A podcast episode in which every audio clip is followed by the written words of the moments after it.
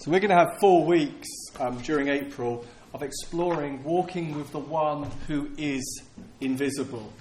And Bible talks about things like what we see is temporary, but what's invisible is eternal. We read about people who made radical, life changing decisions because they saw the one who is invisible. Bible talks about our spirit interacting with the Holy Spirit. And this morning I want to talk about walking consciously aware of Holy Spirit, um, being consciously aware of the one who is invisible. Jesus said, I will ask you in John 14 and verse 15, he says, I will ask the Father, and he will give you another advocate, or another friend, or another helper, or another comforter. I will give you another friend, we could say, who will help you and be with you forever. He says, the Spirit of truth. The world cannot accept him because it neither sees him or knows him. But you know him, for he lives with you and will be in you. And then Jesus says, I'm not going to leave you as orphans. I will come to you. And then he says in verse 25 of chapter 14, All this I've spoken to you while with you, but the advocate, the friend, the helper, the comforter, the Holy Spirit, whom the Father will send in my name, he will teach you all things and remind you of everything I have said. And so I'd really briefly want to talk about, because we want to meet him, and we have been meeting with him. Meeting with him all morning. mm. yes, and it's about living consciously aware of him, not just in the moment on a Sunday, but all of life. Because Jesus said, I'm not going to leave you as orphans, I'm going to come to you. That this is about keeping company with Holy Spirit. It's about doing life with another person who is just like Jesus. I don't know about you, but I'd like to do life with Jesus. Mm-hmm. Someone once said, How confident would you be going out on the streets to share good news or pray for the sick or prophesy if you were doing that with Jesus next to you? If you could be, if you know, you pair up and go out, if you could be on the same team as Jesus and say, I'll, I'll go and pray for the sick and I'll go and share courageous good news if I can be with Jesus. And Jesus is saying, Holy Spirit is another like me.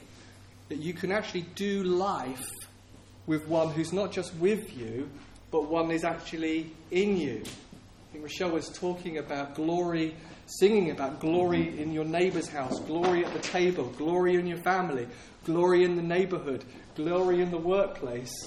That is possible because of Holy Spirit in us and with us. Jesus said, We're going to do greater works than the works that he did. He said, These are the signs that will follow those who believe. They're going to heal the sick, they're going to open blind eyes, deaf ears, they're going to raise the dead, they're going to cleanse the leper. He's talking about the possibilities for people full of God. Jesus said, The way of walking with me is it's free and light, not heavy and burdensome. That's because of Holy Spirit with us and Holy Spirit in us. Often our preoccupation in life is we talk about what we're not. We talk a lot about what we're not. We might say, I'm not very good with words, or I'm not very confident, or I'm not very courageous, or I'm not a very, very good speaker, or I'm not very good at X, Y, and Z. Or we talk about what we don't have. Um, sometimes uh, churches could say if we were a bigger church, we would have more impact. And we talk about maybe if we had more money as individuals. So if I had just a little bit more money, then I could do much, much more. And we often talk about what we're not or what we lack. And we think, I just can't make an impact for God because maybe I lack the space in my house. If I had a bigger house, I could make more impact. And these verses that Jesus has we've just read, it's really t- telling us take your attention off yourself. Often we have a lot of attention on ourselves. We read the Bible with a lot of attention on ourselves. We might get challenged by a, a verse, and then we go to work to try and modify and change and adjust ourselves in response to what we've heard maybe Holy Spirit say to us. We have a lot of attention on ourselves. And we have an encounter with Jesus that gets us in the kingdom, and then we try to improve ourselves and change ourselves and transform ourselves. Jesus is saying there's one who will come alongside and he'll lead you into all truth and he'll remind you of everything that I've said and he'll give you the power and the capacity to do the things that I've been doing and even greater things. He doesn't say these are the greater works that you'll do if you try hard enough. He says, take your eyes off yourself. It's not a matter of what you are not. Instead, focus on who, who you have. Not what you have, or not what potentially you could become, but who you have. Who you have. I think as Bill Johnson said, there's the only closed heaven is between our ears. Sometimes we pray, rend the heavens and come down. And Jesus said, I've already done it.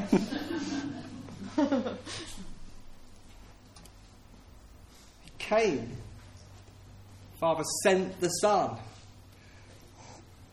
The, the issue is, is between our ears. We're so focused on what we lack and what we're not, instead of who we have who we have, who is with us. Another like Jesus, not just alongside us. Actually, Jesus better that I go, then the friend will come. What's better than actually having Jesus?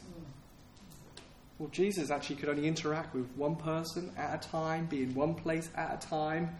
And then he goes to the Father, and the Father and the, Father and the Son send the Spirit who can be in every person all the time, interacting, strengthening, fortifying, encouraging, comforting, wherever we are in every single believer.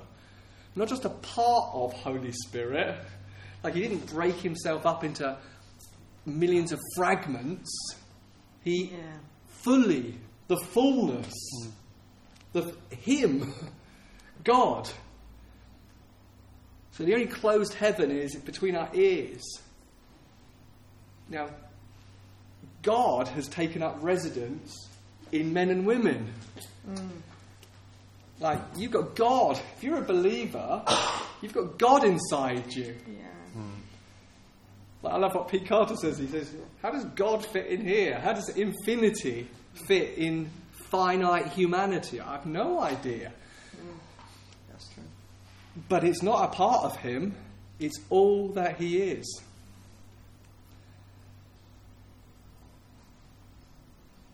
Remember in 2007, we went to a meeting and there was incredible manifestations of Holy Spirit, but an incredible prophetic word was given about what the Holy Spirit wanted to do in and through us. And I remember that prophetic word had echoed a prophetic word that Rochelle and I had received on our wedding day from Jean Biville, her uncle. A really powerful prophetic word about miracles and signs and wonders.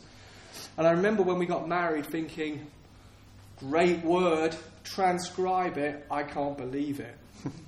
and I just filed it in a drawer because I couldn't believe that he could say that about me. And because I couldn't believe it, I didn't look at it. But God is so kind and so gracious that 11 years later, he comes back and repeats pretty much the same prophetic word all over again. Mm-hmm. Nations, signs, wonders, miracles. Accompanied it with some, some manifestations, some signs like oil just appearing in my hand. Mm. and thinking, wow, you mean this?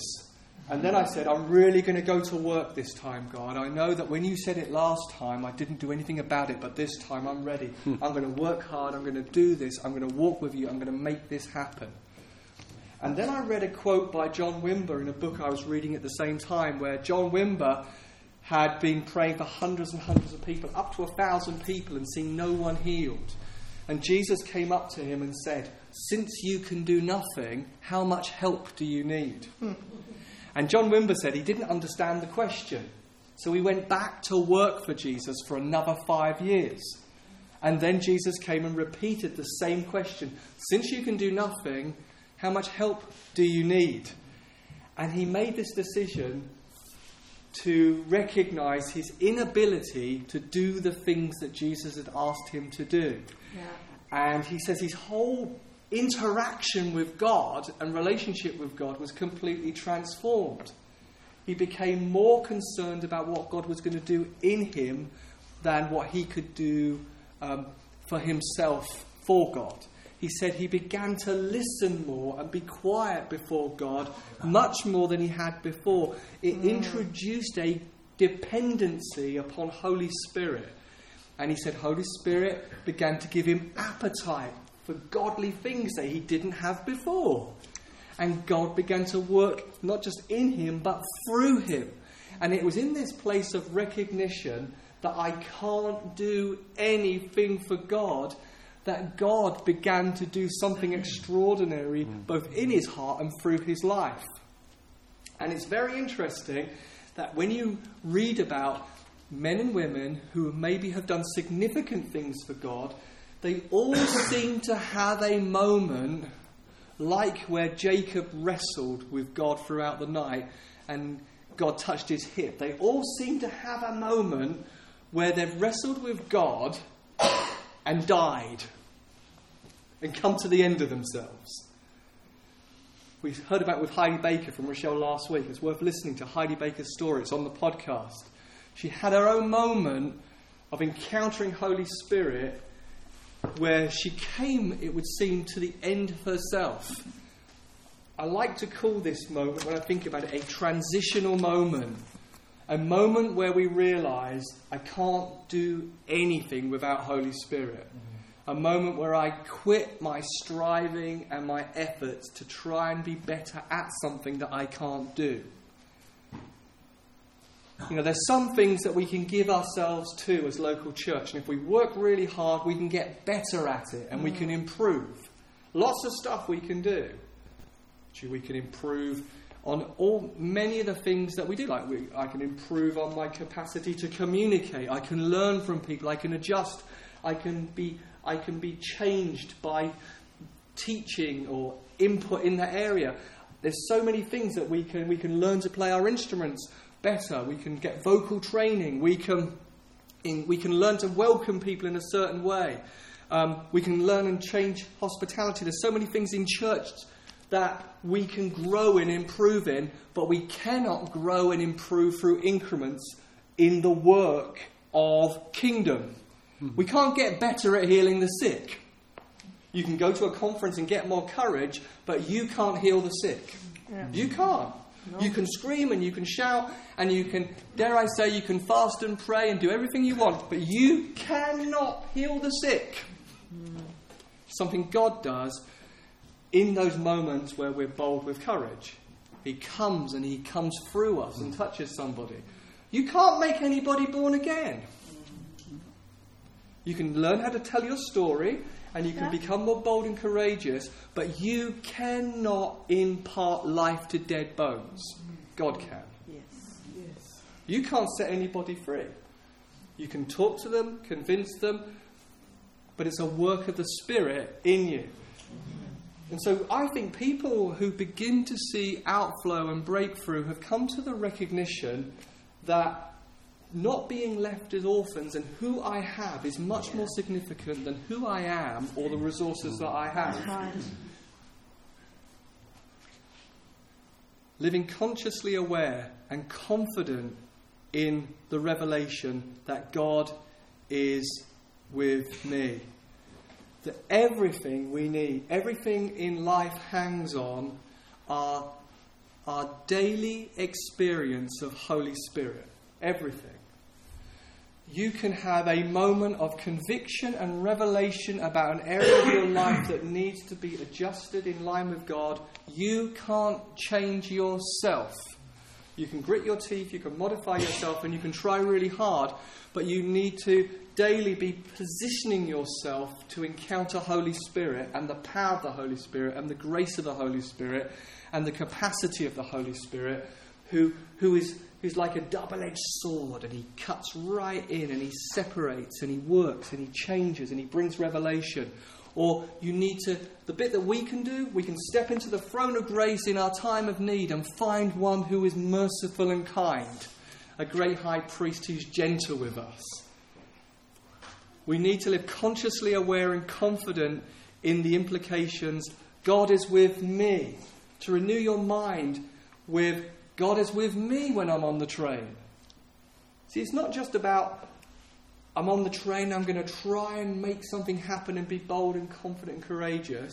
It's about first starting with I'm recognizing the one who is with me. I'm going to hang out with Holy Spirit. I'm going to be with Holy Spirit. I'm going to let Him birth compassion in me. I'm going to let Him touch my heart with love. I'm going to let Him make me aware of the people around me. Mm. I'm going to let Him rub off on me.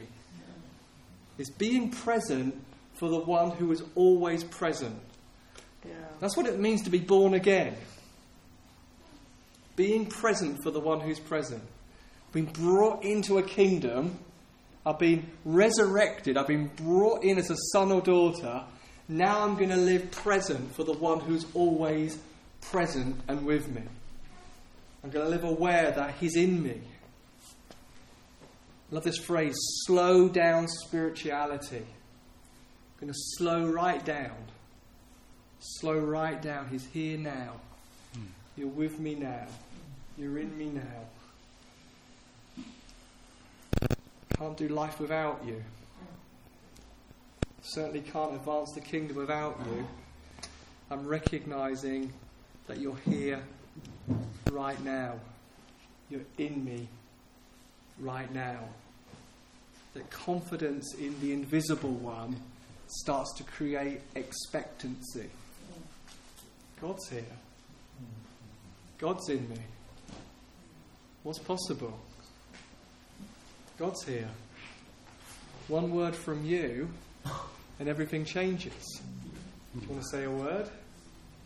Got anything to say?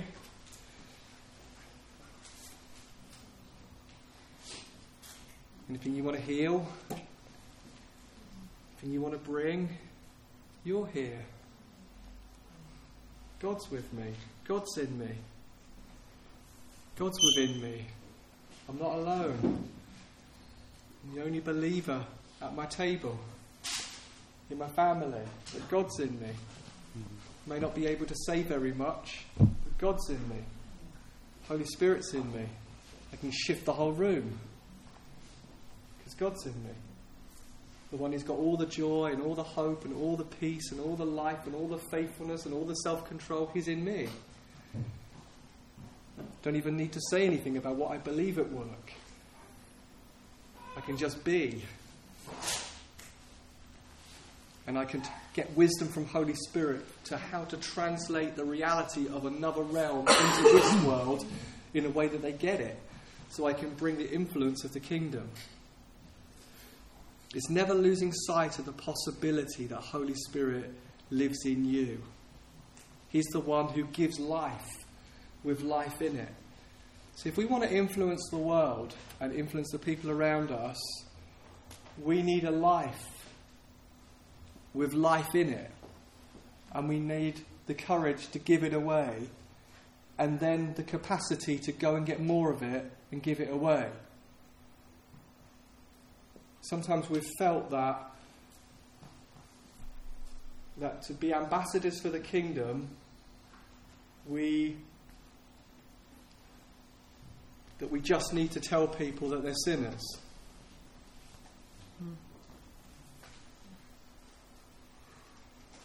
And then we wonder why they look at us with offence. what about having a life? with life in it? What about having a life where you know how to get more of it? So you've got insights and wisdom and understanding that they don't have, and they start to come to you for life. They start to come to you with their questions.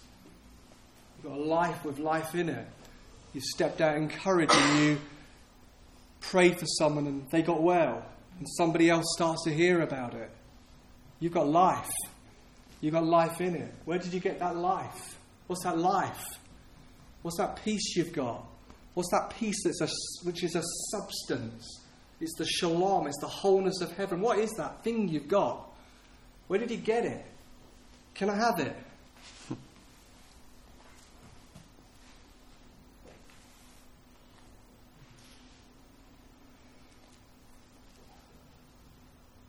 Being consciously aware with expectancy, He's in me. He's in me. What's that going to do to the wards that I walk along? He's in me. He's in me. He's in me. Consciously aware as I walk past, I'm carrying the substance of another realm that's invisible.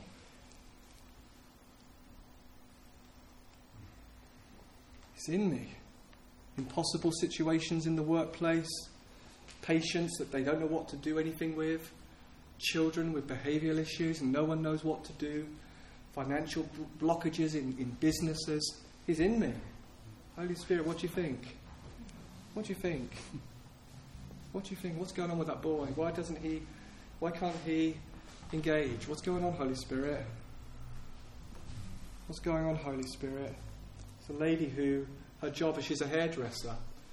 She works in an old age people's home and she cuts the hairs of ladies with dementia.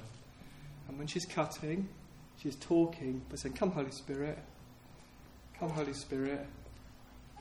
Come and touch the brain. Come and do something.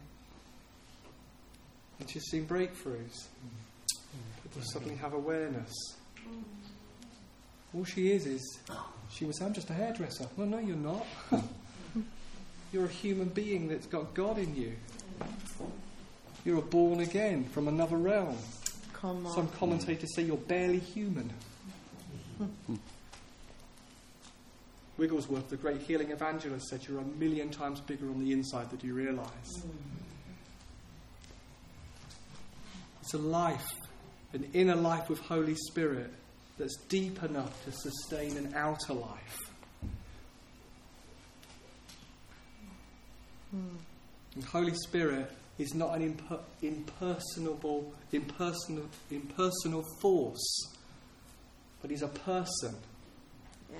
Mm. Like the presence of God is not an emotion that we feel in a song that we like. The presence of God is not a, a plane that we reach if we say something enough. Like, if I just say positive things enough, I can get myself to an emotional plane of well being. If He's just a force then we're still orphans. If he's just a force, then we're still alone. All we've got is us on our own with some really good practices that get us to a place of spiritual euphoria every now and then. But no, we've got a person. He's another like me, Jesus said. He's not a feeling, he's not an emotion. It makes all the difference in the world that Holy Spirit is a person Holy Spirit wants to build a relationship with us. I love how Graham Cooke puts it. He says, Holy Spirit is often in us saying, I'm good at that. I know how to do that. I'm brilliant at that. I've got an idea about that. I know the answer there. And we're just walking through our life, fretting away, worrying away, anxious, every now and then doubling our efforts to try and please Jesus when He's already pleased, and Holy Spirit's in us saying, I know how to do that. I know how to bring breakthrough there. He wants to build a relationship with us. We can get to know God. We can hear His voice. God is good, and His voice is an abundance of good thoughts. Those good thoughts, they're God. Those positive, hope filled thoughts, that's God. Hmm that we can be a prophetic people because God's in us and we can hear his voice. So the question to end is when, where do we run to when days are evil? Where do we go when we feel frightened or discouraged or depressed or anxious? Make Holy Spirit your default position. Make it your default. Before you worry out loud and panic, make your default Holy Spirit. Holy Spirit. What do you think? James 1 says, Count it all joy when you face trials of various kinds. And goes on, because you know that these things that challenge and, and are difficult are upgrading our faith so that we'll lack nothing, upgrading our trust, our relationship, our connection to Holy Spirit. What are you doing right now? What are you upgrading right now? Involve Him in all your questions, not just God in your crisis, God in the whole of life. Everything. Absolutely everything. Have you got a better thought? Do you have a better way? Do you have any suggestions or helpful ideas? Because I don't know what to do. And I think that's why these stories of Randy Clark and Heidi Baker and uh, John Wimber, these moments where they come to the end of themselves and say, Jesus, you promised much, much more than this. You promised much, much more than this in terms of breakthrough and salvation and influence for the church. And we've worked really, really hard and we haven't seen what you promised. And then he comes along in our weakness and says, It's because you can't do it.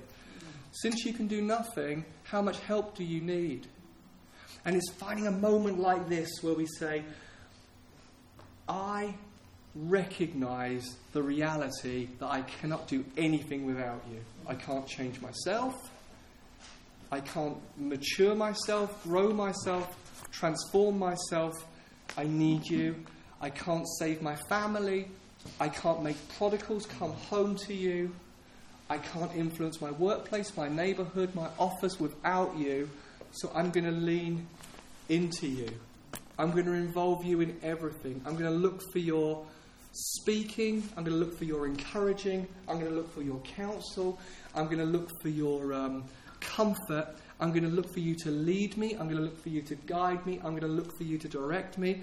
I'm going to look to you to give me strength. I'm going to look to you to give me hope. I'm going to look to you to give me joy. I'm going to look to do life with God, to hang out with the most joyful, hopeful person, encouraging person mm. there is in the universe, to hear his voice. That's your birthright. You didn't come to Jesus so that you could get on a religious treadmill. Did anybody respond to that message? Come forward today if you want to be on a religious treadmill where you'll feel and think and believe and feel you're never doing enough to please God. Come forward and embrace legalism, my friends. I will give you a list of rules if you can't make them up for yourself. and, dear friend, if you do not keep the rules perfectly, God is ticked off with you. And He won't bless you. And He will turn His face away from you. No, you came because someone said, presented Jesus to you. Someone presented the finished work of the cross. Someone said, He's done it all. Amen. Someone said, he died in your place for you as you. Someone said, the blood of Christ cleanses your conscience and makes you blameless, without blemish, and white as snow. Someone told you you could come home and didn't have to pay a penny. And then suddenly we morph into people who think, oh, we've got a mortgage with God. That God paid it all, but my, my eternity is I've got a mortgage now with God, and my good works pay him back. That's not the gospel. The good news is you could not pay him salvation if you were if you kept the rules forever. You can't do it. That's the whole Old Testament. They tried to keep the rules and they couldn't do it. And so we get off the treadmill and we say, just one moment of your favour can do more in my life than a lifetime of striving. I'm not going to work for a smile that I've already got. Today, Father, it's impossible for you to disappoint me because my goal is to know you better. Mm. So I'm going to ask us to stand and we're mm. going to just spend a little time just turning our affections to Holy Spirit. And what I want to say is our encounters with Holy Spirit will be unique and varied and very, very personal. That God is not like, you know, do you remember those kids, those kids' toys where you get a hammer and if you get the square peg, you could make it go into a square hole if you hit it hard enough, or you can make the round peg in a square hole if you just whacked it hard enough. There are not just one type of encounters. There's a whole variety of encounters, but the same Holy Spirit.